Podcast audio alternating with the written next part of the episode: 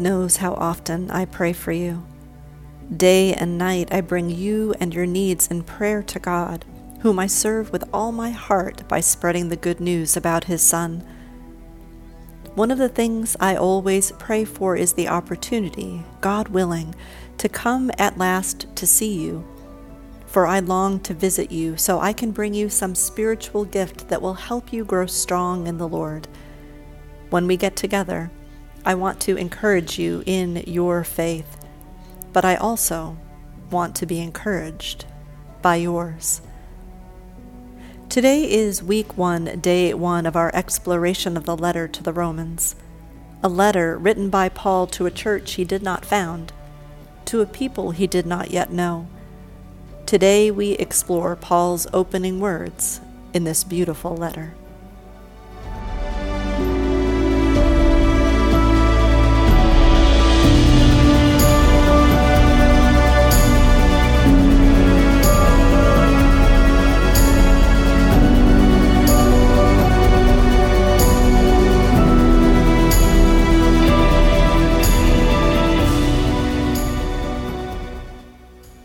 As we begin this time together, make sure you are in a comfortable place. Relax, close your eyes, and simply rest. Take a deep breath, filling your lungs. Hold the breath gently, and then let it out. Breathe in again deeply, and then slowly let it out. Spend a moment paying attention to your breathing slowly in and slowly out. Holding your hands in front of you, clench your fingers tightly into fists. Press your fingers in. And then open your hands, spreading your fingers wide, feeling the tension disperse. Let your chin drop down to your chest. Now slowly roll your head to the left so that your left ear comes close to your shoulder. And then return your chin to your chest. Slowly roll your head to the right until your ear comes close to your shoulder. And then return back to center. Slowly lift your head back up, letting the tension leave your face, your shoulders, your back, your arms, your body.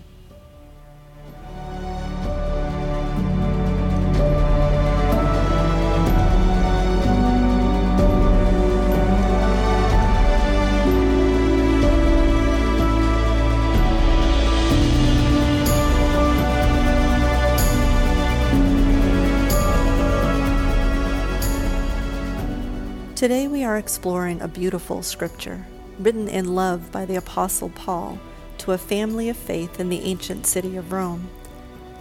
Our passage today is from Romans chapter 1, beginning with verse 1. This letter is from Paul, a slave of Christ Jesus, chosen by God to be an apostle and sent out to preach his good news. God promised this good news long ago through his prophets in the Holy Scriptures. The good news is about his son. In his earthly life, he was born into King David's family line, and he was shown to be the Son of God when he was raised from the dead by the power of the Holy Spirit. He is Jesus Christ our Lord. Through Christ, God has given us the privilege and authority as apostles to tell Gentiles everywhere what God has done for them, so that they will believe and obey him bringing glory to his name. And you are included among those Gentiles who have been called to belong to Jesus Christ. I am writing to all of you in Rome who are loved by God and are called to be his own holy people. May God our Father and the Lord Jesus Christ give you grace and peace. Let me say first, I thank my God through Jesus Christ for all of you because your faith in Him is being talked about all over the world. God knows how often I pray for you. Day and night I bring you and your needs in prayer to God, whom I serve with all my heart by spreading the good news about His Son.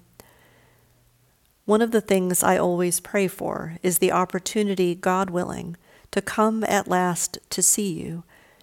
For I long to visit you so I can bring you some spiritual gift that will help you grow strong in the Lord.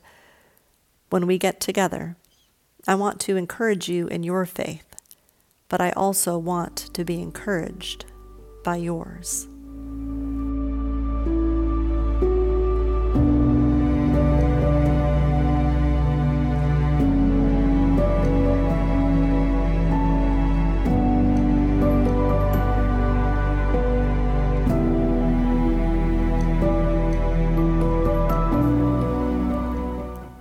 Writes this letter to a church with whom he has no existing connection other than the connection they share as fellow Christ followers.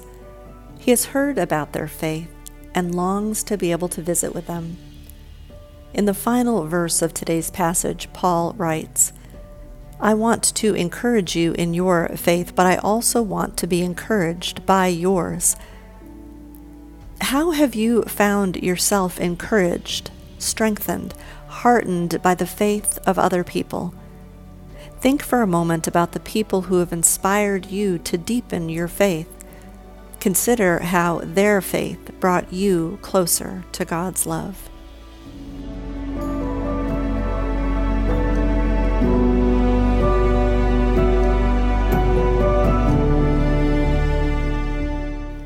Paul writes, One of the things I always pray for is the opportunity, God willing, to come at last to see you.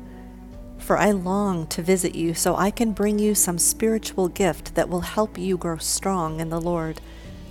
When we get together, I want to encourage you in your faith, but I also want to be encouraged by yours. Although he had not yet met the people of Rome, Paul was encouraged by reports of their faith in Jesus, and he longed to be able to encourage them as well. Who in your life could use encouragement right now? How might God's love be shown to them through your words? How might your actions demonstrate God's love in a way that they would understand?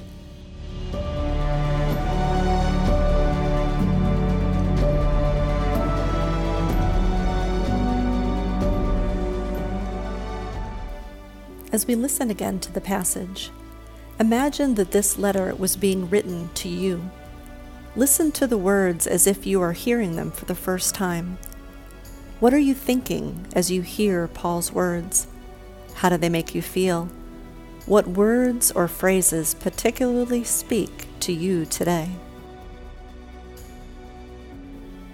This letter is from Paul, a slave of Christ Jesus, chosen by God to be an apostle and sent out to preach his good news. God promised this good news long ago through his prophets in the Holy Scriptures. The good news is about his son. In his earthly life, he was born into King David's family line, and he was shown to be the Son of God when he was raised from the dead by the power of the Holy Spirit.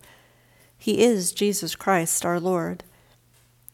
Through Christ, God has given us the privilege and authority as apostles to tell Gentiles everywhere what God has done for them, so that they will believe and obey Him, bringing glory to His name.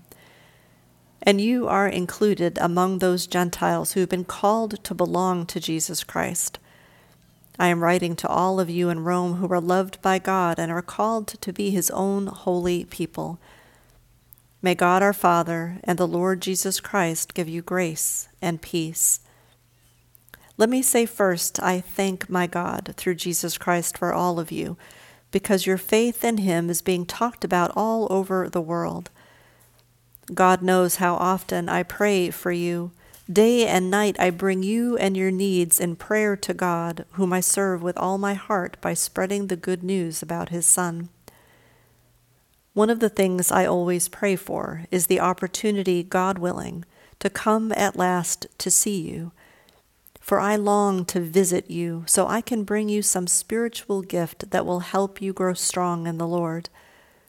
When we get together, I want to encourage you in your faith, but I also want to be encouraged by yours.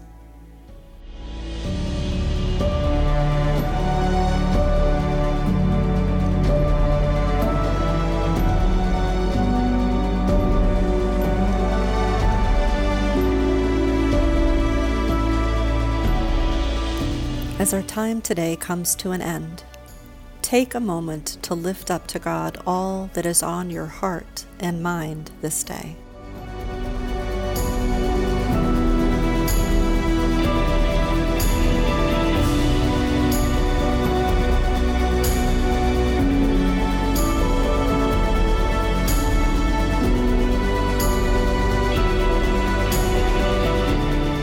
This day may the Lord bless you and keep you.